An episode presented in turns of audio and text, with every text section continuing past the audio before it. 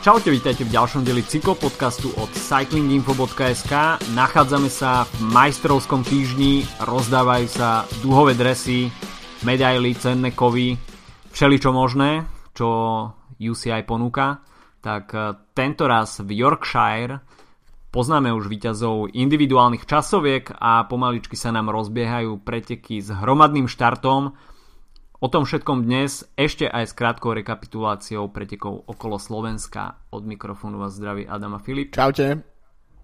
No poďme sa ešte v krátkosti pozrieť na preteky okolo Slovenska, ktoré mali celkom dobrý ohlas, aj teda čo sa zúčastnených tímov týka, ktoré si veľmi pochvalovali organizáciu. Nebudeme robiť nejaké uh, veľké review, kto sledoval live prenosy a celkovo mediálne pokrytie zo Cycling Info, tak myslím si, že musel sa cítiť na pretekoch ako doma, pretože uh, ten obsah bol naozaj uh, veľmi objemný, čo už sa písaného slova týka, ale aj uh, fotografií alebo videa, takisto organizátor pretekov mal na svojich sociálnych sieťach nielen teda Eh, fotografie a ďalší materiál, ale takisto aj live streaming, takže eh, čo sa eh, pestrosti materiálov pre divákov týka, tak myslím si, že to bolo zabezpečené veľmi dobre a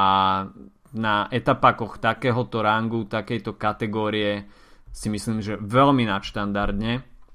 Takže kto nemal cestu priamo na preteky okolo Slovenska, tak mohol uh, byť súčasťou pretekov aspoň, aspoň takýmto štýlom. Preteky odštartovali teda v Bardejove prvou pol etapou, ktorá mala štart aj finish v Bardejove. Alexander Kristof vyhral hromadný šprint a bol teda prvým mužom, ktorý sa prezliekol do žltého dresu.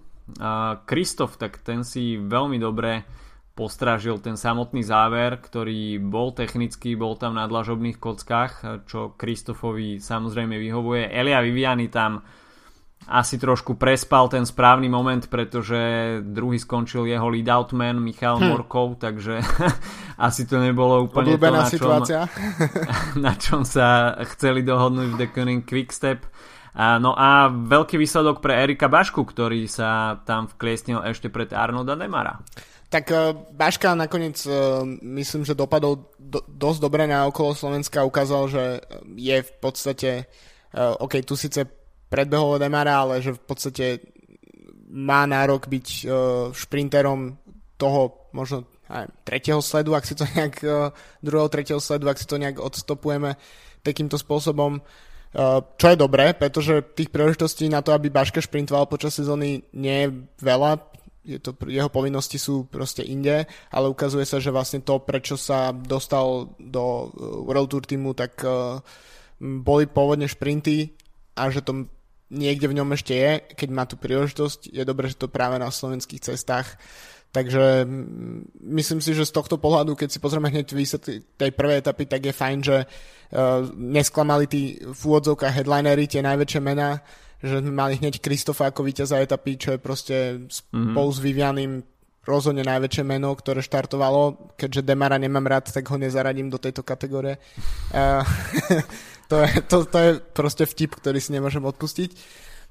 Ale uh, myslím si, že pre, pre to, aby sa tie preteky dostali nejakým spôsobom medzi ľudí, keď už nemáme mm, nejaké mm, skutočné televízne prenosy celých pretekov, tak je to práve tento spôsob, že, že človek si napríklad klikne na Pro Cycling Stats a vidí proste preteky z dnešného dňa, ktoré vyhral uh, borec, ktorý zbiera proste dekadu top výsledky v pelotone. Takže myslím si, že v tomto uh, celé okolo Slovenska, čo predbehnem trocha aj na tie ďalšie etapy, tak dopadlo výborne, že, že vlastne tí, tie veľké mená sa ukázali v najlepšom svetle.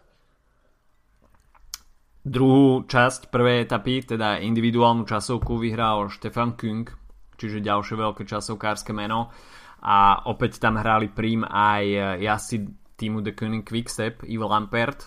Tam teda započal svoje uh, svoju naháňačku za žltým dresom. Kto z nás dvoch typoval Demara na, celé, na celkového víťaza? Lamperta myslíš? Lamperta, áno, áno. No ty. No, tak vidíš. vidíš. Gratulujem, gratulujem. Koľko, ja be, nie. koľko bezvýznamných bodov získavam do Môj, môj Viviany nie. Ale ostalo to v Quickstepe, takže je to v poriadku. Uh, ktorý nakoniec na Štefana Kunga stratil iba 3 sekundy v tejto časovke. Bobby Ungels zo stratou 8 sekúnd. Najlepší Slovák skončil opäť Erik Baška zo stratou 23 sekúnd a teda prezliekalo sa a do žltého išiel e, Štefan Kung. V etape číslo 2, tak tam sme videli možno mierne prekvapenie, keďže Uh, etapový triumf získal Eduard Michael Grossu z prokontinentálneho týmu Delco Marseille Provence, ktorý nie je úplne bežným týmom v týchto zemepisných šírkach, mm. takže tento francúzsky tým sa predviedol na pretekoch okolo Slovenska aj víťaznou etapou. No a Yves Lampert skončil na druhom mieste, získal cené bonifikačné sekundy, tretí Arno Demar, štvrtý Erik Baška a finish v Ružomberku bol takisto E, nebol to čistý hromadný šprint, ako sme možno očakávali, že uvidíme samé hromadné šprinty, takže v tomto sa ten predpoklad nepotvrdil a pre tie preteky bolo dobré, že ten záver bol aj rozdrobený a nevideli sme vyslovene súboj tých najrychlejších jazdcov telo na telo, dajme tomu, ale dokázali sa do toho dostať aj ostatní jazdci. No a opäť sa prezliekalo, teda Yves Lampert uh, preskočil v GC Štefana Kunga, Uh, etapa číslo 3, ktorá viedla z Ružomberka do Hlohovca, tak uh, tu sme videli víťazstvo Arnoda Demara, oh. čiže nepríliš potešujúci deň pre Filipa, ale celkom potešujúce bolo vidieť uh, v cieli otca Arnoda Demara, uh, s ktorým sa tam zvítal uh, Arno Demar a otec Arnoda Demara prišiel na Slovensko na bicykli, hmm. čo mu trvalo nejakých 11 dní, takže takýto cyklotrip si spravil a videl víťaznú etapu svojho syna v Hlohovci, tak to si myslím, že musí potešiť aj nepríliš veľkých fanúšikov Arnolda Demara. Teraz si ma po, popravde prekvapil a, a no, trocha som smekol, musím povedať, tak uh, už, som si, ne, už, som si, už som si dnešný hejt na Demara som si vyčerpal a necháme to, necháme to už ďalej tak. Uh, ešte k tomu, uh, tej možno druhej etape, že vlastne Môžeme pripomenúť, že druhá aj tretia etapa boli na 200 km, čo je celkom mm. dosť na v podstate preteky takéhoto typu. Ukázalo sa opäť, že, že vlastne to, že sa prejde pred Tatry, cez Tatry, tak e, to nie je až tak selektívne, ako by to mohlo byť. A tým, že vlastne potom bolo kopec príležitosti, aby sa ten balík znova spojil, tak, e, tak došlo vlastne k špurtu. Tre, potom e, vlastne tretia etapa 200 km, tak to je tiež akože solidná nádielka, ale tam, tam už to bol jednoznačnejšie podľa mňa, čo sa týka toho na, šprinterského nasadenia. Hoci aj tam, keď si vezme, že druhý skončil Alexander Jabušenko mm. z týmu Emirátov uh, pred Alexanderom Kristofom, tým mojim kolegom a po, potom v podstate až prišlo to po 5 uh, sekundách uh, skupina na čele so Štefanom Kungom, tak, uh, tak tiež vlastne ukázalo, že tie že, že aj to je vlastne, môže byť zaujímavé, že nemáme ten profil možno taký, ako by sme napríklad my dva možno chceli, aby tam bol nejaký proste solidný kopec, ktorý by, ktorý by nejak rozhodol GC, ale dejú sa aspoň takéto veci v podstate v taký, s takým klasikárským korením, čo je, čo je tiež celkom fajn. No ten záver v Hlohovci bol trošku dosť pančerský, tam bola taká uh, krátka stena, uh, keďže moji detkovci tam bývali, tak e, to celkom poznám. Ale no, takisto celkom dobrá divácká účasť. Dvojica týmu UAE Emirates, Alexander Riabušenko a Alexander Kristof teda nestačili na Arnolda Demara. Čo sa celkového poriada týka sa nemenilo nič po etape číslo 3 a v podstate Yves Lampert dokázal udržať ten žltý dres aj po etape číslo 4, ale vďaka víťazstvu Eliu Vivianiho, pretože ten zobral najviac bonifikačných sekúnd v cieli, takže uh, v konečnom dôsledku Arnoda Demara delilo od žltého dresu iba jedna sekunda. Takže pomerne uh, tesné rozdiely. Tretí Štefan Kung strat, strata 3 sekúnd Veľmi vyrovnané preteky, čo sa GC týka. Samozrejme, počas 4 dní sa nedá očakávať, že sa tam budú nadelovať minúty a každá sekunda bola dobrá.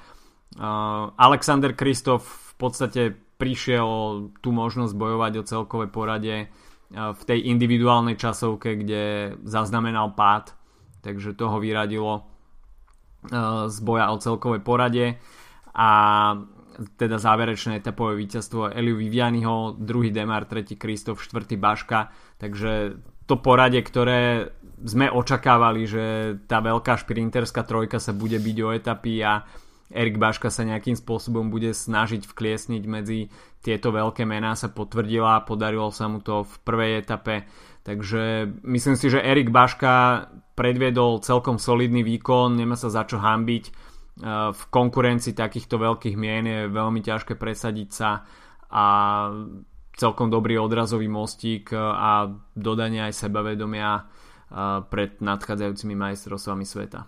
Takisto 9. miesto v generálke, čo je tiež celkom mm. solidné. Uh, tak v poslednej etape skalp jazdcov, akým, akými sú Peluky alebo Rudy Barbier, uh, Boyfan Popel sú celkom solidní šprintery, ktorí, ktorí si myslím, že uh, je dobré, že, že ich porazila, že skončil priam, priamo hneď za tým trojlistkom, ako som spomenal, tých, tých troch top jazdcov top šprinterov.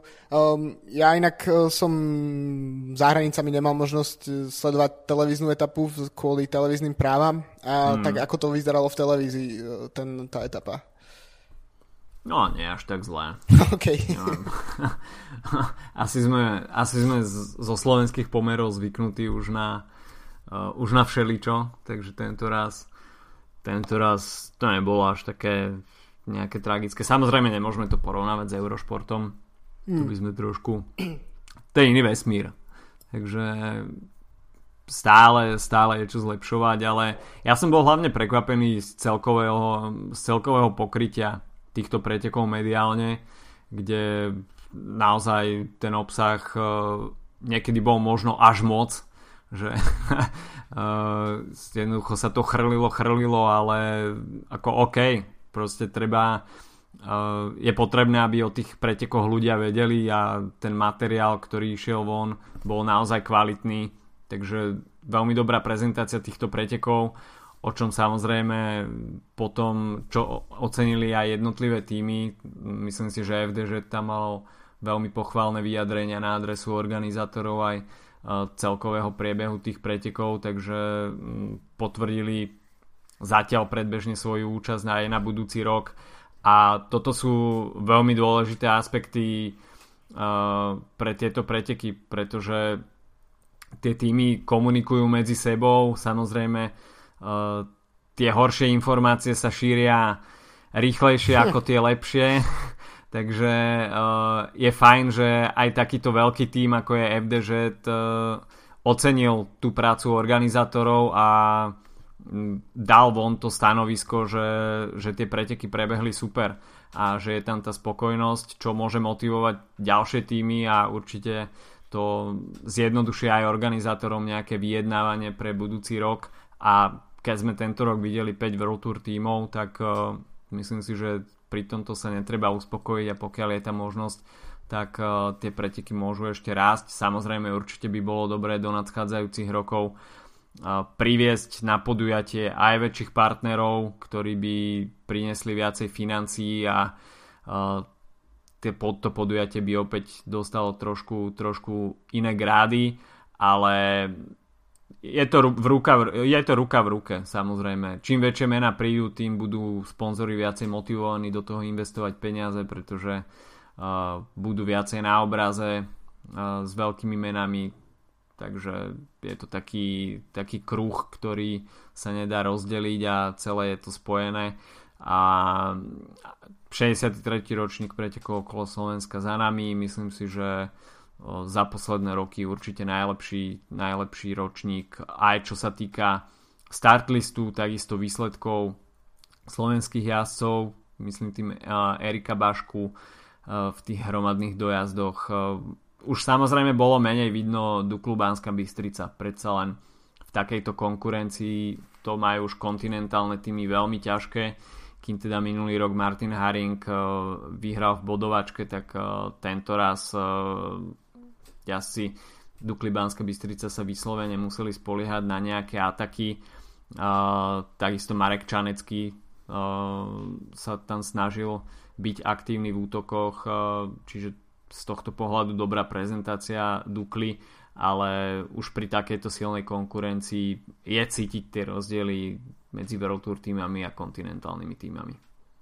Tak jasné, ale to je tak to bude vyzerať e, v podstate keďže budeme rátať s tým, že v budúcnosti, ak aj narastie počet World Tour tímov, tak e, si myslím, že skôr nepravdepodobné, aby ich bolo dvojciferný počet, keďže mm. samozrejme nie, nie sú to World Tour preteky, Um, je to v takej časti sezóny tesne pred majstrovstvami sveta, ak teda ten uh, zostane zachovaný tento termín. Takže tam myslím, že prichádzajú do hry rôzne formy prípravy, je to tesne po Vuelte, takže myslím si, že to bude ako, takto to bude vyzerať aj naďalej, že to bude tie konty týmy to tam budú mať stále ťažšie a budú si to skôr medzi sebou deliť proste World Tour a Pro Conti a pre Duklu to bude určite čoraz, čoraz uh, zložitejšie sa nejakým spôsobom prejaviť v týchto pretekoch. Samozrejme je to motivácia aj pre Duklu, aby uh, na sebe ten tým pracoval, angažoval kvalitnejších jazdcov a aj tento tým to posúva dopredu. Určite je lepšie, keď sa jazdci čas od času objavujú na takýchto pretekoch, kde to je vysoká škola cyklistiky, ako keď e, sa pohybujú stále iba v tých priemerných, podpriemerných pretekoch a súťažia tam s reprezentačnými výbermi Kamerunu alebo uh, hm. nejakých iných uh, cyklistických rozvojových krajinách. Samozrejme je to fajn na zisk nejakých UCI bodov, ale pretekársky to tých jazdcov nejako výraznejšie neposúva.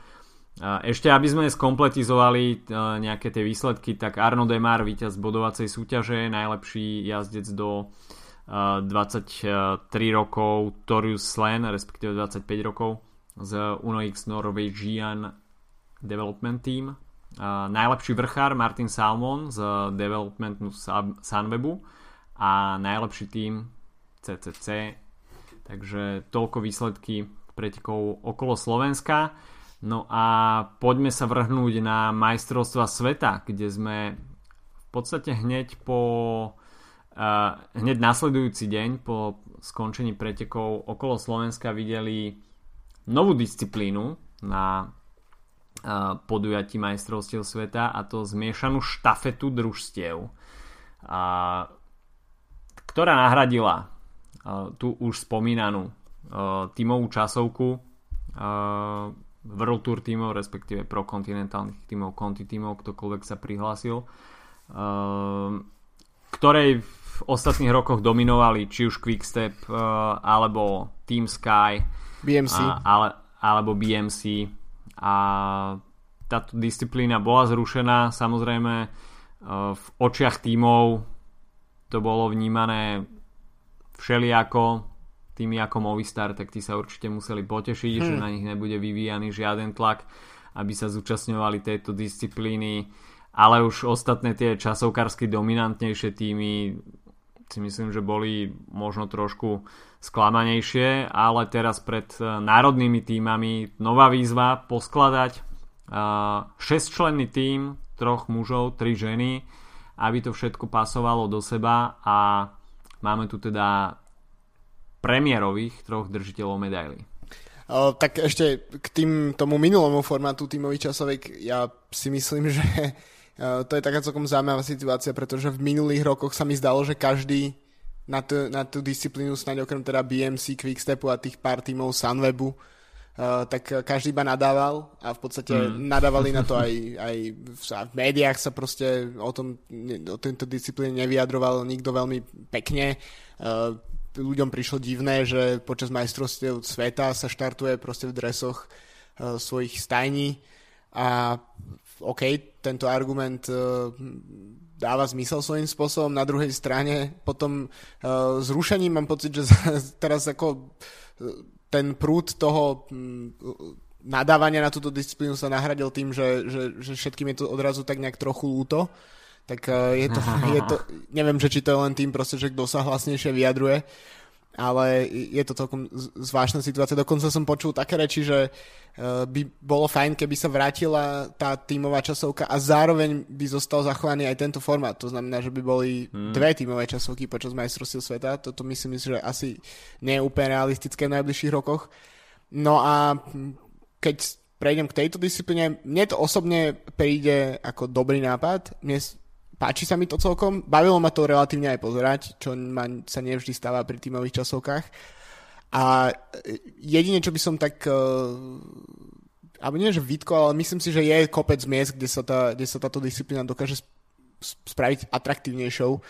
Um, napríklad, uh, myslím, že v Cycling Podcast bol, bol taký nápad uh, zmienený, že by nemuseli štartovať ako keby štafetovo tie týmy, ale potom, čo mm-hmm. dojdú tí traja muži do cieľa, tak teda respektíve to vždy dojdú tie trojčlené mužské týmy do cieľa a potom ženy budú štartovať ako keby podľa toho, kedy uh, s tými časovými rozdielmi po sebe. Mm-hmm. To znamená, že to by mm-hmm. mohlo nastať aj situácia, že napríklad odštartujú dva týmy naraz, uh, keď ich mužskí, mužskí naprotivci zájazdili proste identický čas a tým pádom by to mohlo byť skôr trocha v štýle Hammer Series napríklad. Aj. Eh, a to by napríklad mohlo byť zaujímavé. A myslím si, že takéto vychytávky sú, že to je otvorené pre takéto veci v najbližších rokoch.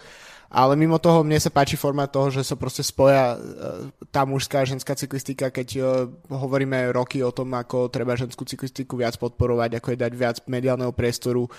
A myslím si, že na prvý ročník a na to, že vlastne to bolo len druhý krát, čo sa to takto vlastne jazdilo po majstrovstvách Európy v toto leto, tak, eh, tak to dopadlo celkom dobre. Vidieť, že niektoré týmy teda k tomu prístupu svedomitejšie, iné to možno ešte len tak skúsiť. Vyhralo Holandsko, to sme ešte nespomenuli, myslím, že to neprekvapuje absolútne nikoho. Myslím si, že minulý rok, keď sme sa bavili o zavadzaní tohto, tak sme obidva svorne tvrdili, že Holandiania proste budú dominovať tejto disciplíne. A to, a to Holandiania zďaleka neposlali svoj A-tým. Mm. Keď si vezme, že v podstate Holandianky majú tri z štyroch najlepších časovkárok na svete, tak ani jedna z nich nebola na štarte, takisto tam nebolo Dumoulin a podobne a v podstate jediné väčšie také časovkárske meno v Holandsku bol uh, Jos van Emden. Hmm. Tak, uh, tak to je fakt, uh, že s takýmto tímom aj tak dokážu v podstate bez problémov ovládnuť tie preteky, tak, tak klobúk dole. Ja by som ešte, myslím si, že je fajn sa pozostaviť med, pri tých štyroch tímoch, ktoré skončili teda medzi prvým a štvrtým miestom Uh, Nemci poslali naopak podľa mňa veľmi silnú zostavu, ktoré ale mm. možno ubližilo to, že Tony Martin sa dosť uh, vybúral na uh, VLT a vyzeral stále mm. ako Robocop, keď štartoval. No ale Lisa Klein, Nils Pollitt, Mickey Kruger, Jaša Suterlin a Lisa Brenner, to sú akože by som povedal, že Nemci poskladali svoj najsilnejší tým a, a dopadlo to teda na strebro tretí, tretia skončila Británia, ktorá mala úplne anonymný tým, mm. uh, čiastočne zložený napríklad z dráharov, ktorí jazdia v, v tom týme uh, VAT. Uh, to, je týmo, to je tým, ktorý jazdí uh, svetové poháry na dráhe, čiže vlastne taká anomália, že uh, ne, neštartujú pod britskou vlajkou, ale štartujú ako svoj tým. No a potom štvrté miesto, kde tomu som doprial hlavne kvôli tomu, aby Elia Viviani a Elena Čekiny mohli spolu oslavať titul ako pár, ale nakoniec teda to stačilo na štvrté miesto, uh, kto spôsobil hlavne teda asi technické problémy Elisi Longo. Ale inak myslím si, že to bol celkom príjemný štart uh, a myslím si, že pre budúce roky, že to netreba úplne zatracovať tú disciplínu a ukázal nám to tiež ten okruh, na ktorom sa jazdí prevažná časť týchto pretekov uh, počas celého tohto majstrovského týždňa. Ukázalo nám to, aké bude počasie vládnuť v, v Británii, čo myslím, že neprekvapuje asi nikoho.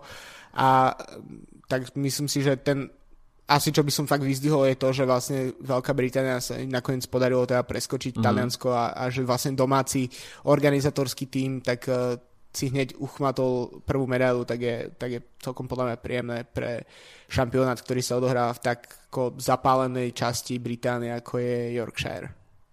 určite to nákopne domácu výpravu do ďalších pretekov. Možno trošku sklamanie z, to, z týchto pretekov, že sa zúčastnilo iba 10 národných reprezentácií a jeden zmiešaný výber, tak e, to asi odráža možno aj kvality jednotlivých tých cyklistických krajín, pretože dať dokopy troch kvalitných časovkárov a tri kvalitné časovkárky nie je vždy úplne jednoduché a ale odkrýva to samozrejme medzery tých jednotlivých uh, národných cyklistických zväzov, federácií a celkovej tej cyklistickej základne. Slovensko mm. nemalo na týchto pretekoch zastúpenie, takisto ani Česká, Repu- Česká republika napríklad. Takže iba, iba desiatka národných reprezentácií plus jeden zmiešaný výber.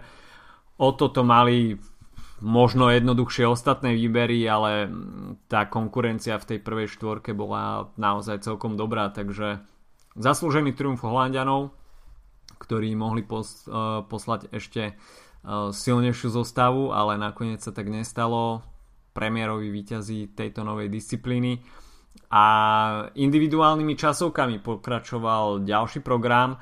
To počasie bolo veľmi zlé, najmä teda v pondelok, keď uh, juniori sa, respektíve v útorok, keď sa U23 to boli, keď sa drali cez kaluže, ktoré narastali do absurdných rozmerov a miestami to vypadalo naozaj ako na kúpalisku, respektíve ako keby sa tam, neviem, nejaký lokálny draždiak zrazu, no. zrazu objavil na ceste a doplatilo na to niekoľko pretekárov, ktorí sa v tom vyvalali, tak sa mi zdá, že tam skončil aj Attila Walter v maďarskom drese. Takisto jeden český pretekár z, z Elkovu.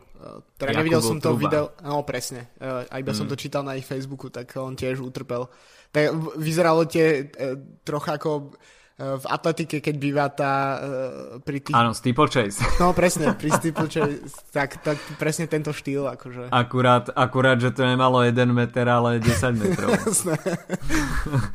Takže možno trošku aj chyba od organizátorov, že OK, keď tady prejde prvý jazdec a je to zachytené televíznymi kamerami, tak organizátor možno s tým mohol niečo robiť, zare- zareagovať trošku promptnejšie a poslať tam e, niekoho s vlajočkou, aby odklonil tých jazdcov e, z tej časti cesty. Alebo balónik ako tam... na volte.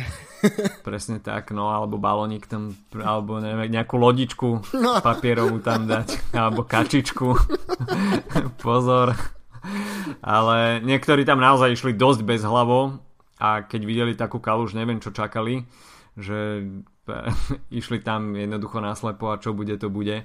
Každopádne Mikel Bierk obhájil uh, titul z minulého roku a opäť sa raduje z duhového dresu, druhý uh, Ian Garrison zo Spojených štátov, tretí Brandon McNulty. Takže Dánsko, uh, americké zloženie pódia a svoje individuálne časovky majú takisto už za sebou aj ženy. Tak to bolo celkom sranda, keďže sa odohrávalo to v rovnaký deň ako U23 a uh, preteky sa museli posúvať, dokonca sa chvíľu mm. hovorilo, niekde na Cycling News som čítal, že sa dokonca uvažuje na zrušenie alebo presunutí, čo by bol dosť asi problém pri tom nabitom programe. A vlastne jeden z tých problémov bolo, um, čo som registroval v médiách po, po pretekoch, sa stiažovali niektoré pretekárky na to, že vlastne keď um, vieš presne svoj čas štartový, tak sa na to pripravíš, ideš mm. na trenažer, na, proste uh, takisto s uh, jedlom, s, s vodou, s, čím, s pitím, proste s čímkoľvek sa uh, popasuješ dopredu, lebo sa nastavíš na nejaký presný čas, kedy odštartuješ a, a vlastne im sa posunul štart, myslím, o 3 čtvrte hodinu alebo dokonca o hodinu, e, takže mm. myslím, potom takisto e, zúžili tie um, časy medzi jednotlivými pretekárami, pretekárkami z 1,5 minúty na 1 minúty, to znamená, že vlastne Chloe Dygert Owen tam chytila tuším 7 alebo 8 pretekárov, keď nasadila svoje proste diabolské tempo. Tak eh, to, to tiež bolo um, také špecifické pre tieto preteky, ale najmä teda, ako som už spomenul, tak Chloe Dagger Owen pre niektorých možno neznáme meno, ale treba povedať, že uh, táto, myslím, 22-ročná pretekárka pred mesiacom vyhrala všetky štyri etapy Colorado Classic uh, v mm-hmm. Amerike a ešte ovláda aj každý jeden dres, vrátane týchto ich uh, dresu pre bodovačku, okay. ho, kopce, takisto uh, teda celkové víťazstvo a ešte keďže má 23 rokov, tak mala dres pre najmladšiu pretekárku. Uh, takže to bol, je vlastne bolo špecifické, pretože to meno nie je neznáme, špeciálne tým, čo sledujú dráhu ale to, že ona ne, nejazdí v Európe, myslím, že posledný jej štart v Európe bol v Bergene na majstrovstvách sveta, tak, mm-hmm. tak ju spravil absolútne neznámú pre zvyšok toho pelotonu a to, že vlastne vyhrala takýmto spôsobom, tak je vlastne to druhé ako keby prekvapenie, okrem toho, že teda ju nikto nepoznal v podstate, tak, tak, eh, tak to, akým spôsobom nadelila minútu 32 uh, Anne van der Bregen, tak išlo o najväčší historický rozdiel medzi prvým a druhým pretekárom, odkedy sa spustili individuálne časovky na majstrovstvách sveta v polovici 90. rokov, takže uh, to je dosť brutál. A keď si vezmem, že Annemiek van Vleuten, ktorú snáď asi 3 roky nikto neporazil v časovke mm. pomaly, tak, uh, tak skončila tretia s minútou 52 mankom, tak to, to je ako brutálny, brutálny rozdiel.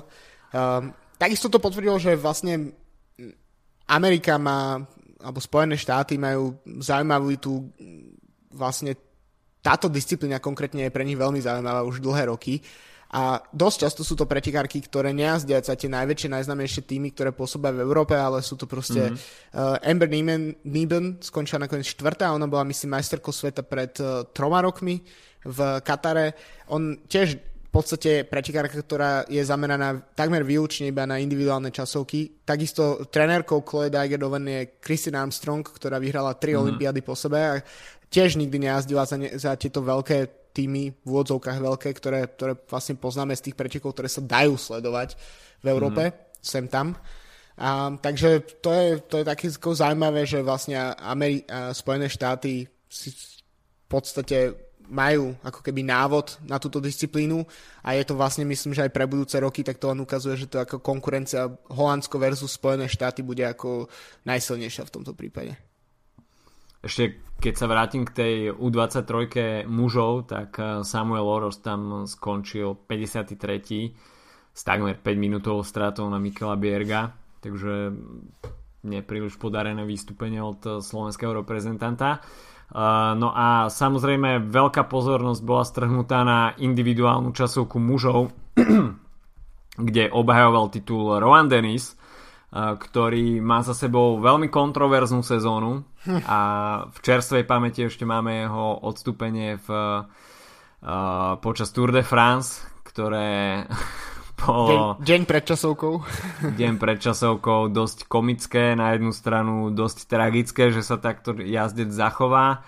A videli sme takisto aj, že neštartoval na uh, časov, časovkárskom špeciáli Merida, uh, kde teda jazdci v drvivej väčšine štartujú na bicykli svojich tímov, uh, za ktoré jazdia počas sezóny, tak Rohan Dennis tento raz štartoval na časovkárskom špeciáli BMC, s ktorým má si Austrálska asociácia zmluvu.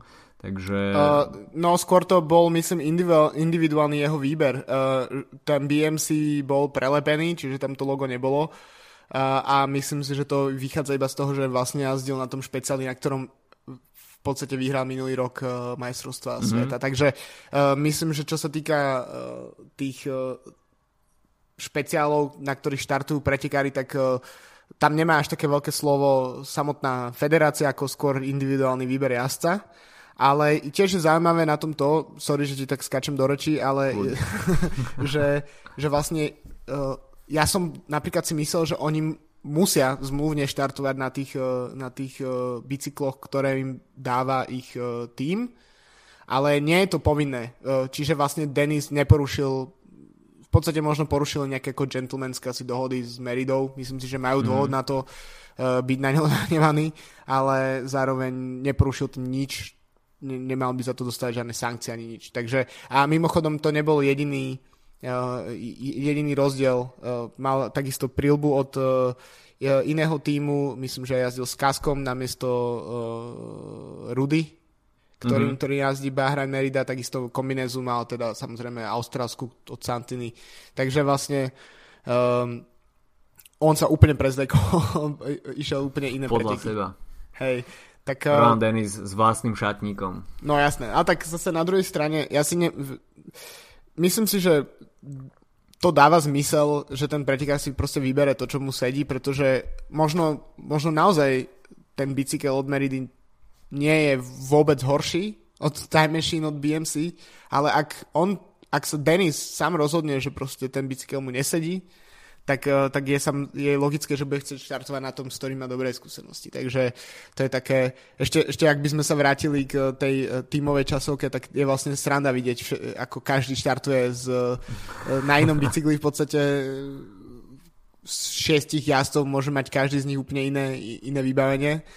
Tak, tak to je také ako špecifikum majstrovstiev sveta. Hlavne teda pre mechanikov, ktorí no. potom musia, musia skladať 6 rôznych bicyklov šiestich rôznych značiek s inými komponentami, tak to musí byť celkom zábava. Uh, prečo teda hovoríme o Roanovi Denisovi? Podarilo sa mu obhájiť duhový dres a to Mimochodom. dosť dominantne. Uh, samozrejme štartoval ako posledný a veľmi dobre vedel medzičasy ostatných, ale v podstate napálil to už od začiatku a asi nebolo žiadnych pochyb, že Roan Denis sa na začiatku veľmi dlhej časovky, 54 kilometrovej, bude radovať eh, z duhového dresu a zlatej medaily. Veľká bomba však eh, človek na druhom mieste, Remco Evenpool. No, tak to je... Evenepoel sa už po tých majstrovstvách Európy, ktoré vyhral, tak sa ako čiastočne radil do tej kategórie favoritov, ale ja si myslím, že stále mnohí z nás tomu neúplne veria, čo tento proste 19-ročný borec predvádza. Minulý rok majster sveta v časovke juniorov preskočí kategóriu a skončí na mm. pódiu proste uh, s tým, že ďaleko za ním sú proste jazdci ako Tony Martin, Viktor Kampenarc, Primož Roglič. Jasné, niektorí z nich sa zmáhali s nejakými uh, technickými problémami a spadmi, uh, ako napríklad Viktor Kampenarc, ale ten výkon proste je veľká vec a najmä si myslím, že keď tento rok stratím minútu 9 na Rohana Denisa, ktorý je viac ako 5 rokov jeden povedzme z dvoch alebo troch najlepších časovkárov na svete, tak uvidíme, kde bude budúci rok. Pretože to on, on je ešte vo fáze, že jeho kariéra a jeho výkonnosť môže iba rásť a môže rásť ešte 10 rokov pomaly. Zatiaľ, mm. čo iní z týchto staršej generácie tak už postupne začnú uh, odpadávať svojím spôsobom alebo už nemajú kam sa posunúť ďalej. No ale Evenepoel sa má kde posunúť a myslím si, že tie skoky môžu byť obrovské, keď si vezmeme, že čo už tento jazdec dokázal za túto sezónu. No, takisto na nezaplatenie bol záber na ňo z toho horúceho kresla. Keď na záver videl čas Roana Denisa, bolo tam možno mierne sklamanie, pretože Remko je veľmi sebavedomý, aj keď teda stále ostáva pri zemi, tak určite mal víťazné ambície, ale musel sa skloniť pred Roanom Denisom, ktorý mal naozaj veľké krídla. Uh, ale klobúk dole pred Evenpuel, to je naozaj jeden veľký fenomén, o ktorom ešte budeme básniť niekoľko rokov, takže nemusíme s ním teraz v podstate nejak strácať čas. Zapamätajte si konečne toto meno, kto ešte ho nemá zafixované, pretože to bude veľký, veľký scenárista pretekov budúcich rokov, takže veľký prísľub pre, Aby pre si mali... cyklistiku a v podstate zaujímavé, že medzi tak ostrelanými borcami ako Viktor Kampanerc, ktorý je držiteľom svetovej hodinovky, takisto Ivom Lampertom, tak skončil práve Evenpool ako najlepší Belgičan. Kampaner sa mal samozrejme pád a aj technické problémy, trošku tam napodobnil Krisa Fruma, mm. keď sa tam potom snažilo nejaký beh na 10 metrov. Bolo to, neviem prečo, ale ok, celkom to pobavilo. takisto Yves Lampert sa tam porúčal k zemi, takže možno smola pre zvyšných Belgičanov, ale Remko Remko to napálil po svojom a vyšlo to na strebornú medailu, tretí Pippo Ganna, e, takže aj talianské farby nakoniec na pódiu a to je takisto jazdec, ktorý má, má to dráharské zázemie, mladý 23-ročný chalan, ktorý má to najlepšie ešte len pred sebou, takže aj v tomto mene budeme môcť očakávať tie súboje o časovkárske medaily aj v nasledujúcich rokoch, takže veľké prísľuby. Čo sa tej ďalšej desiatky týka, tak Patrick Bevin celkom sympatický výkon, aj keď už sa tam potom pozeráme na stratu vyše dvoch mm. minút na víťazného Denisa, čo vyznie tak trošku trošku hrozostrašne, ale tá časovka bola veľmi dlhá a keď tam niekto má svoj deň D, čo Rohan Dennis naozaj mal, tak uh, tie rozdiely sú tam potom, potom dosť priepasné. Uh, veľmi dobrú časovku takisto Alex Dowsett, s ním sa možno až tak už nerátalo, nie je už až tak často na obraze. Lawson Craddock, veľmi príjemné prekvapenie tejto časovky, takisto Tanel Kangert, Nelson Oliveira, tak to je taký uh, časovkársky evergreen a, a stálica. Tony Martin sa zmestil do top 10, aj keď uh, teda tie jeho najsvetlejšie dni sú, zdá sa už uh, dávno preč. Stefan Küng uzatváral prvú desiatku uh, Viktor Kampenerc, ktorý tam padol, no a takisto vôbec svoj deň nemal aj Primož Roglič, ktorý nakoniec obsadil až 12. miesto, hoci teda bol označovaný za jedného z top favoritov, ale nakoniec nakúpil 3 minúty. Ale aspoň sa zmestil do celovej fotografie Rohana Denisa, keďže, keďže, keďže Denis ho uh, predbehol tesne pred cieľom, Roglič sa ešte mu dokázal trocha tam pratať do, v podstate ho dotiahol ako keby. A kým, kým vlastne Denis dal ruky nad hlavu, čo inak len znamenie toho dominantného výkonu, keď si v časovke môžeš dovoliť proste zdvihnúť ruky nad hlavu a stratiť tých pár stotín proste závere, tak, eh, tak Roglič tam vyzerá tým pádom na tej celovej fotografii, ako keby prehral s ním v šprinte na, na časovkársky špeciál, ale keď hovoríš o tom, že kto koľko nakúpil času, tak áno, presne akože e, hodinová časovka ukazuje veľké, veľké rozdiely výkonnostné. 46. miesto Jan Andrej Kuli s mm. 10, minút, 10 minútami 55 sekundami, tak uh, to je len tak ako pre nejaký, ako pre, nejakú predstavu toho, že kde je asi slovenský šampión voči uh, tomu kde je ten top level, ale napríklad aj uh, Jan Barta, ktorý tiež svojho času bol jeden z tých lepších časokárov tak, uh, sveta, tak podľa mňa 5 minút hneď za ním Bob Jungels 5,5 mm. minúty, Jan Tratník 6 minút 15, takže to sú, to sú naozaj ukážky toho, že, že dokonca aj tí jazdci, ktorí sú solidní časokári, tak, tak proste boli deklasovaní cez Denisa a v podstate aj Evanopula. Ale som rád, že si spomenul to tiež Ganu. Uh, moja skúsenosť tomto roč- tohto ročná s Ganom je, keď som bol na majstrovstvách sveta na drahe v Prúškove, tak hmm. uh, mu ohlasili svetový rekord v, v individuálnej uh, tam, v individuálnych pretekoch na 4 km a bohužiaľ sa ukázalo, že to zle odmerali a že to nebolo takže, takže si predsa tú situáciu, že si na štadióne a tam proste teda vo velodrome a tam ti ukazujú na displeju nový svetový rekord a potom nejak ako nenapadne sa oznámi, že to nebolo úplne tak. Ale to, to že máme vlastne na podiu jazda, ktorý má 19-20 rokov ako Evenepoel a Ghana 23, tak je naozaj ukážka tej, tej novej generácie. No a mimochodom ešte malá zaujímavosť, Roglič uh, okusil tú trpkosť, ktorú asi cítil Nairo Quintana, keď nakúpil na Vuelte od Rogliča 3 minúty, tak tento raz Roglič nakúpil od Roana Denisa 3 minúty. A, ale Primoža Rogliča to asi nebude príliš škrieť, pretože červený dres je doma a to bola určite priorita na túto sezónu, ktorá je splnená. Uh, čiže individuálne časovky máme za sebou, no a čakajú nás preteky s hromadným štartom. Uh, aj samozrejme so slovenskou účasťou. A dnes pre, prebiehajú preteky juniorov, ale určite väčšia pozornosť bude pútaná na preteky mužov do 23 rokov, takisto, no a takisto žien elit a mužov elit čo sa tej slovenskej účasti týka, tak U23 tak tam budeme mať trojčlenné zastúpenie. Matúš Toček, Adam Foltán a Lukáš Kubiš. Čo sa žien týka, tak tam budeme mať dvojčlenné zastúpenie Alžbeta Bačíková a Teresa Medvedová. Samozrejme nemôžeme tam čakať nejaké medailové ambície a, a celkovo tá forma bude asi trošku otázna, ale OK, uvidíme, bude to opäť po roku také veľké porovnanie slovenskej cyklistiky so zvyškom sveta. No a hlavnú teda pozornosť bude, budú pútať preteky Elite, kde uvidíme štvoricu slovenských reprezentantov, eh, bratov Saganovcov, Erika Bašku a Jana Andreja Kuliho z Dukly Banskej Bystrice, zvyšok teda z, Boris Hans, eh, z Bory Hansgrohe.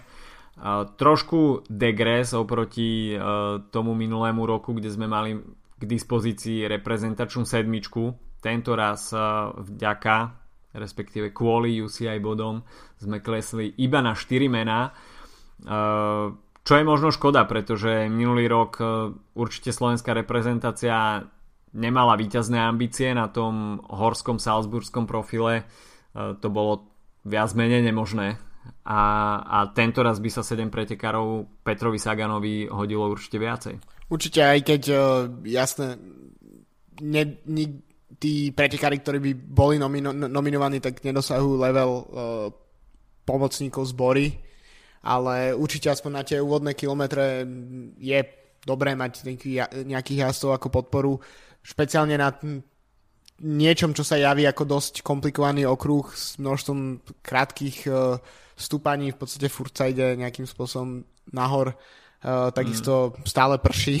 Proste aj teraz, keď uh, mám zapnuté počas nahrávania tie preteky juniorov, tak uh, no, ja by som voľne nešiel za takého počasia a, a nielen na bicykli, ale ideálne by som zostal doma aj v akýkoľvek situácii. No, takže, takže myslím si, že to bude hrať rolu.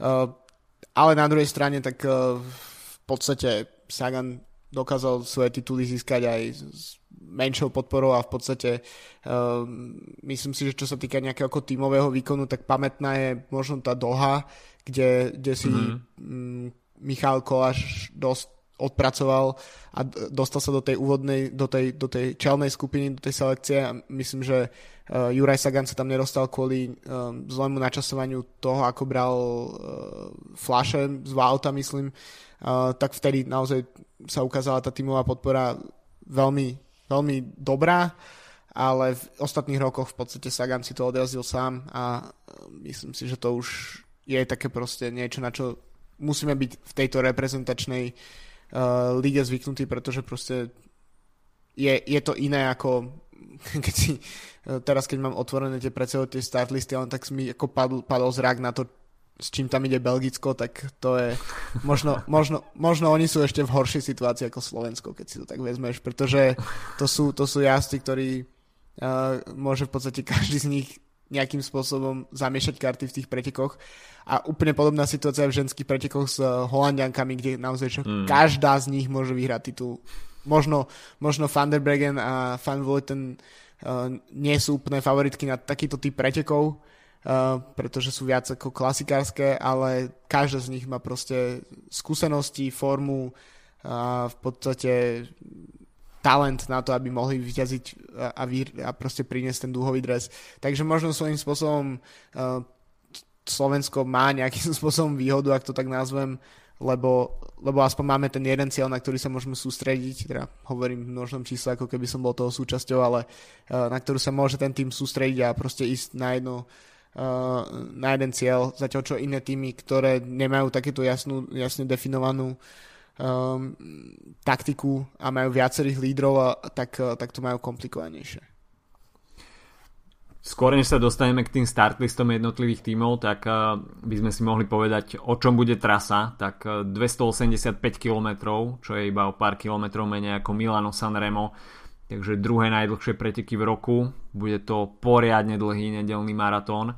Uh, štart bude z Leeds a kým sa jazdci dostanú do Hergate, kde absolvujú 7 okruhov, tak e, pôjdu na severo-západ do Yorkshire Dales Národného parku, kde absolvujú 3 pomerne výživné stúpania, e, ktoré poznáme aj z Tour de France z roku 2014 a konkrétne to budú stúpania Kidstones, Buttertubes a Grinton Moor.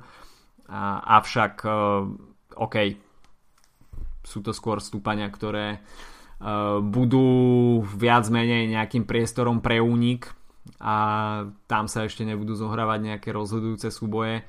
To podstatné sa odohrá v okruhu Harrogate, kde jazdci absolvujú zvyšných 100 kilometrov bude to 7 okruhov a tie okruhy vyzerajú uh, pomerne dosť výživne, nebude to žiadna rovina, je to v podstate stále hore-dole, doľava doprava, veľmi technické, hlavne ten záver. Uh, pozeral som si tých posledných 5 kilometrov a sú tam brdky okolo 5-6%, samozrejme potom z nich sa bude klesať. A tá, za, tá posledná cieľová rovinka ktorej bude predchádzať, e, budú predchádzať asi tri zákruty, e, kde bude veľký boj o pozície, to bude v podstate veľmi kľúčové v tých posledných stovkách metrov mať dobrú pozíciu a ten záver, tak tam bude v podstate taký nakopávak 6-7%, postupne to bude klesať, ale ten záverečný šprint e, nebude po úplnej rovine a po 285 km bude veľmi zaujímavé sledovať, kto bude mať nakoniec v tom šprinte do takej do takého mierneho brdku nakoniec najviac síl. Podľa mňa tento rok pri tom menoslove favoritov vyčnieva jedno meno Máte Van Der Poel.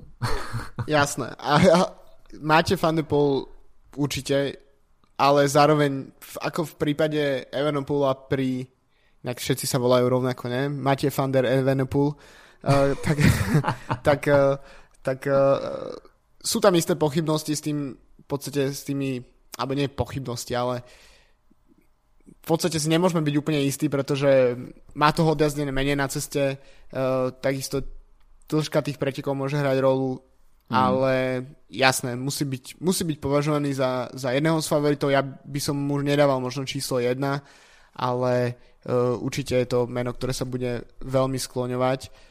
A som teda osobne zvedavý, ako si poradí s tým, uh, s, s tou dĺžkou, ale v podstate ten záver, ako hovoríš, tak to je ten, ten, ten, ten nakopávak, tak to je presne ako z, rukopisu uh, toho jeho víťazstva, myslím, že to bolo v druhej alebo v tretej etape okolo Británie, kedy tam, mm. kedy tam ostatní pri ňom vyzerali ako malí chlapci. až, to bolo, až to bolo komické. A tak uvidíme, no. Na, na rozdiel od Belgičanov, tak uh, má aj tým, ktorý, pre, ktorý evidentne proste musí pracovať na neho, možno ešte Dylan van Barl a mm. Neviem, Nicky Terpstra je podľa mňa vždy taký trocha solo jazdec. A tak, uh, tak oni by mali byť lídrami toho, toho holandského týmu, ale myslím si, že to je proste meno, ktoré, ktoré musíme brať do úvahy a myslím si, že ten okruh favoritov, keď si zúžime povedzme na nejakých 5 mien, tak určite tam, určite tam je on, je tam Sagan, je tam Gilbert, uh, myslím si, že Fan Avermaet tam musí byť, ja neviem, to by mohol byť ďalší, možno uh, Matteo Trenti napríklad. Ala Filip ale Filip je taký, že trocha sme na ňo zabudli po, po tom Tour de France podľa mňa, mm. uh, lebo sme sa venovali iným veciam, teda aspoň ja osobne. Uh, kanadské preteky som nevidel, takže v podstate je taký troch ako zide z očí, zide z mysle, ale určite tam tiež musí byť. No, keď sa pristavíme pri tom Pulovi ešte, tak uh, viacero vecí hrá pre, viacero hrá proti. Samozrejme on má tú sezónu veľmi fenomenálnu aj teraz uh, v tej druhej polovici sezóny, keď si dal po tých jarných klasikách pauzu, tak uh, videli sme ho veľmi dominantno, vo veľmi dominantnom šate na Arctic Race of Norway, takisto ovládol preteky okolo Veľkej Británie, kde sme mali možnosť vidieť až tri víťazné etapy a pôsobil tam naozaj veľmi sviežo a pri tom dojazde, ktorý si už spomínal, tak uh, wow, wow, wow, wow. A vôbec by som nebol prekvapený, kebyže niečo vidíme aj na majstrovstvách sveta. Samozrejme tá druhá, druhá strana mince je, že vôbec prvýkrát štartuje v kategórii Elite na majstrovstvách sveta. E, po minulé roky o takomto čase brazdil e, cyklokrosové preteky už a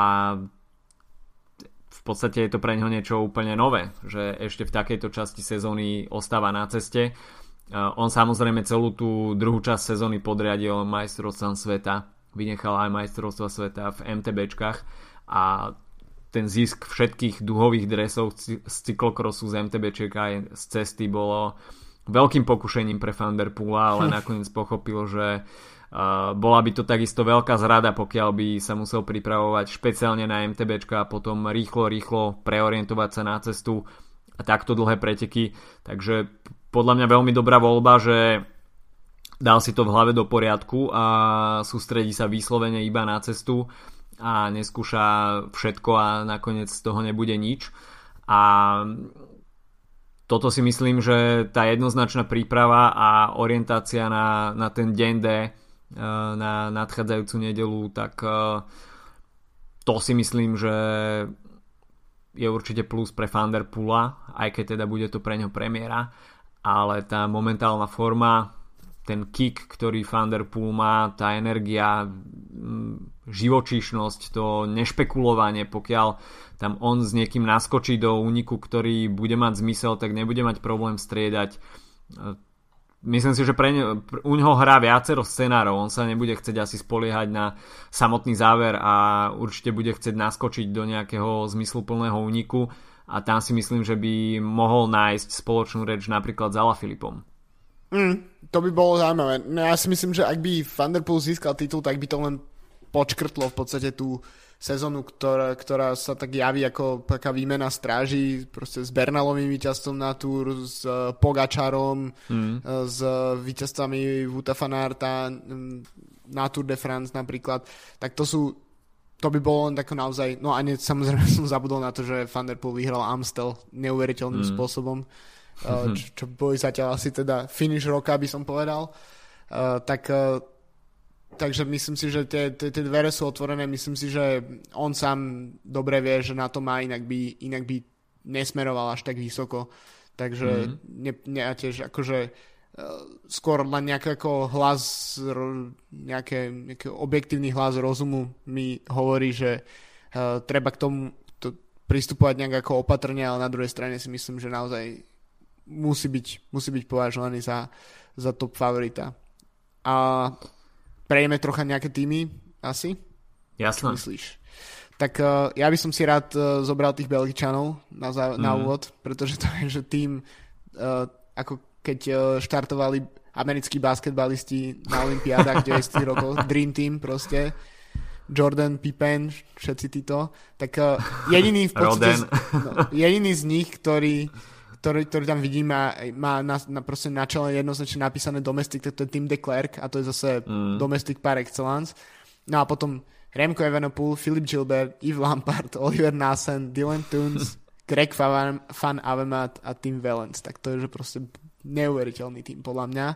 A to je tak ako, že keby som si skladal na Velo Games nejaký fantasy cycling team, tak, tak takto nejak by to mohlo vyzerať. Proste, lebo tu máme uh, v podstate divokú kartu v podobe Evenopula, od ktorého nevieme presne čo čakať. Máme tu skúsenosti Gilberta a zároveň formu z VLT a, a to, že dokáže veľmi dobre sa adaptovať na zložité preteky, vidieť Paríž-Roubaix túto sezónu. Uh, Lampard ako vychádzajúca uh, hviezda klasik, takisto Oliver Nassen. Dylan Tunes tento rok vyhral etapu na Tour a bral červený dres na Vuelte. Fanave má takisto skúsenosti olimpijský víťaz, čiže potvrdené to, že na tých dlhých ťažkých pretekoch v národnom drese to vie. No a tým Valence ako taká neriadená strela, ktorá môže proste v divnom okamžiku vystreliť a ak sa to nepodarí kontrolovať, tak kľudne si môže dojsť solo proste pod duhový dres. Tak to mm. je ako moje zhrnutie tohto týmu. Môže byť. To je, to je naozaj veľká sila. Uh, Holandianov sme už uh, viac menej spomínali, budú pracovať pre Mateo van der Pula, ale sú tam takisto viaceré zaujímavé mená. Bauke Molema, Sebastian Langeveld, Niky Terpstra, Mike Toynisen, uh, Dylan van Barley, ktorý takisto by sa mohol uh, ktorý je takým špecialistom po veľmi dlhých pretekoch na solidný šprint, Jos van Emden a takisto Peter Wenning. Uh, takže solidná zostava pre Holandianov ale určite to budú mať jednoduché v nejakej tímovej taktike. Takisto veľmi zaujímavá zostava, početná zostava Dánov, kde mm-hmm. máme možnosť vidieť Michala Valgrena, takisto Jakoba Fuglsanga, Magnusa Korta Nielsena, Kaspera Asgrena, ktorý má takisto veľmi dobrú formu, Chris Juliensen tam je a, a potom Mats Pedersen, Kasper Pedersen, takže tiež početná zostava uh, Dánov a po minulé roky sme mali možnosť vidieť, respektíve aj minulý rok, Michala Valgrena, ktorý vystrkoval rožky na tom salzburskom profile, hlavne teda v tom závere, na tom pekelnom stúpaní Hull. Ale Valgren tento rok je okolo neho trošku, trošku ticho ale napríklad Jakob Fuglsang by sa mohol na tých záverečných okruhoch pokúsiť o nejakú, o nejakú pankačinu a určite Kasper Asgren patrí ku klasikárom, ktorí budú chcieť prehovoriť do toho medailového zloženia. Jasné, tak to je tiež silný tým a myslím si, že je to tým, ktorý sa nebude váhať proste postaviť do, e, na čelo mm. pelotonu alebo čohokoľvek tam bude. Nepredpokladám, že sa bude jazdiť až tak dlho v nejakom plnom balíku, e, keď sa tak pozerám, ako vyzerajú tie iné preteky. Tak ešte možno v rýchlosti tým Austrálie, Michael Matthews ako líder, bude tam štartovať aj Rohan Dennis, Simon Clark mm. má vydarenú sezónu za sebou, Luke Durbridge, solidný klasikár a do toho uh, náš obľúbený podcaster Mitch Docker, takže mm. to, je, to je podľa mňa veľmi solidná zostava. Mne je napríklad možno troška bokom od tých favoritov, ale veľmi sympatickú zostavu podľa mňa prinašajú Rakúšania. Uh, mm-hmm. Mikael Gogol, Felix Groschartner, Patrick Konrad, Herman Persteiner, Lukas Postberger a Marko Haller. Uh, v podstate z týchto jazdcov tak uh, Haller je taký, ktorý akože mm-hmm. má uh, silné klasikárske nohy, ale myslím si, že ako tak dojde v nejakých, nejakých nečakan, do nejakých nečakaných situácií, tak uh, Rakúšania by tam mohli byť, pretože túto sezónu si pripisovali nejaké výsledky. No ešte čo sa týka takých podobných tímov, tak uh, Kolumbia prichádza fakt so silným výberom, ale tam si myslím, že nemôžeme očakávať, že by niektorý z nich uh, sa nejak ako zapísal. Uh, je tam Esteban Chávez, uh, Jose Alvaro Hodge, takisto je tam Nairo Quintana a náš obľúbenec Carlos Betancourt. Oh. Uh, a tak to, to by mohlo byť zaujímavé. No a potom ešte sa dostaneme asi k Francúzom a k Talianom, mm-hmm. podľa mňa. Francúzi teda s Julianom Alaphilippom, ale bude tam aj Tony Galopan, ktorý podľa mňa by mohol na takomto profile trocha ukázať svoje, svoje schopnosti.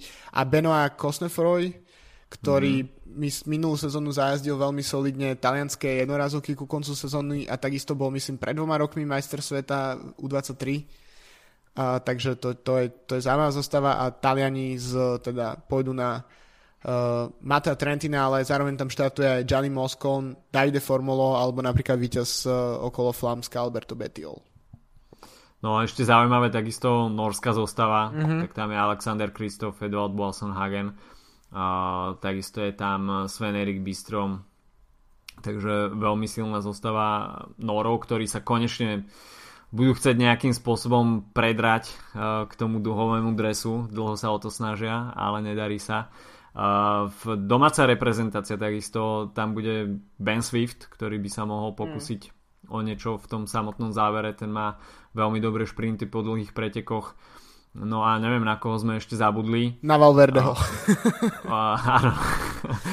OK. Dobrá poznámka na Alejandra Valverdeho. A ešte Slovinci, dajme tomu. Mm-hmm. Majú celkom Tadej dobrú Pogačar. zostavu. Tadej Pogačar, ktorý asi nebude hrať úplne prvé husle, ale je tam Matej Mohorič, ktorý by sa mohol pokúsiť o nejaký mm-hmm. zaujímavý ťah uh, v tom samotnom závere.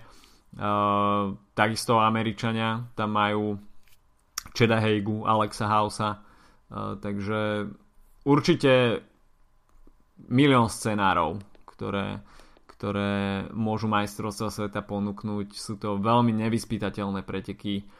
A ešte na Nemcov sme možno zabudli, ale tí sa asi skôr budú spoliehať na nejaký záverečný šprint a uvidíme, či nám John Degenkolb niečo predvedie.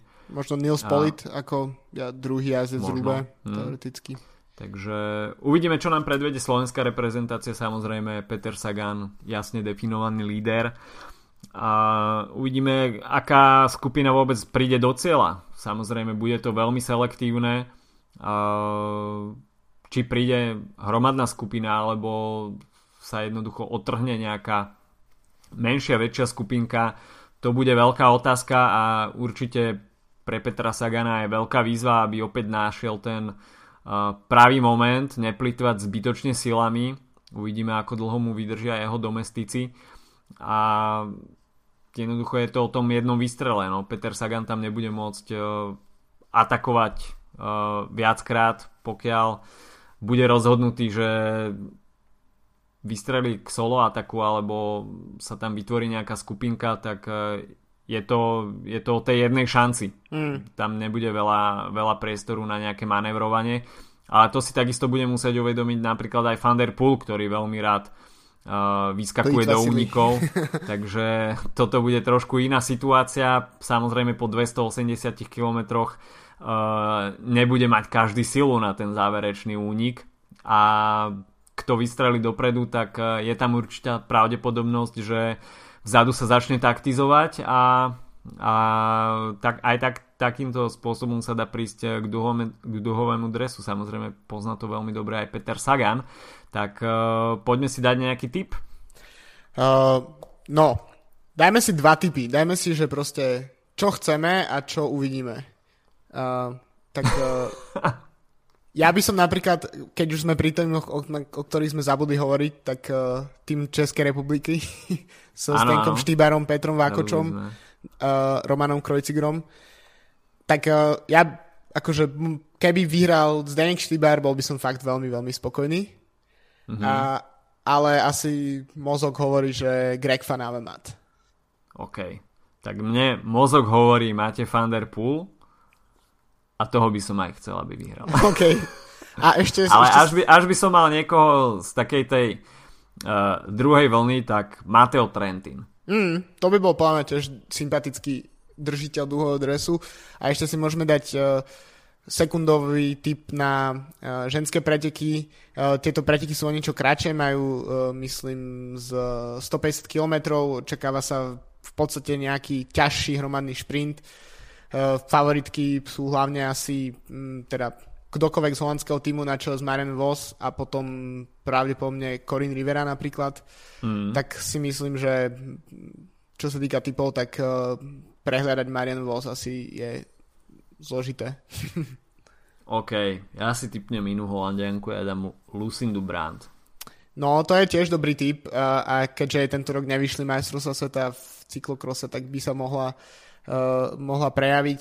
Uh, z toho týmu, ako som spomínal, tak Van der Bregen, Van Vleuten sú možno trošku mimo hry, čo sa týka tohto profilu, ale zaujímavé meno je Demi, Demi Vollering, ktorá možno nie je úplne taká známa, ale je to jedna z tých pretekárok, ktoré túto sezónu tak čiastočne vystrelili. A, ale naozaj, kdokoľvek z toho holandského týmu získa titul, tak to bude dávať zmysel. OK, to je na dnes od nás všetko. Ťažko cez hodinu, ale majstrovstva sveta sú jednoducho téma, ktorej sa treba venovať o niečo podrobnejšie. Čakajú nás teda hromadné preteky, preteky s hromadným štartom, či už ženy, muži alebo U23 kári, aj so slovenskými želieskami v ohni. Určite Slovensko bude veľmi napeto sledovať Petra Sagana v nedelu pred televíznymi obrazovkami. Uvidíme, aké bude počasie, to môže byť takisto veľmi vplyvným faktorom, ale každopádne v nedelu spoznáme nového držiteľa majstra, majstrovského dresu, duhového dresu na nadchádzajúcu sezónu a bude to veľký reprezentačný boj. Od mikrofónu sa počujeme opäť budúci týždeň. Majte sa zatiaľ pekne. Čau, čau. Čau.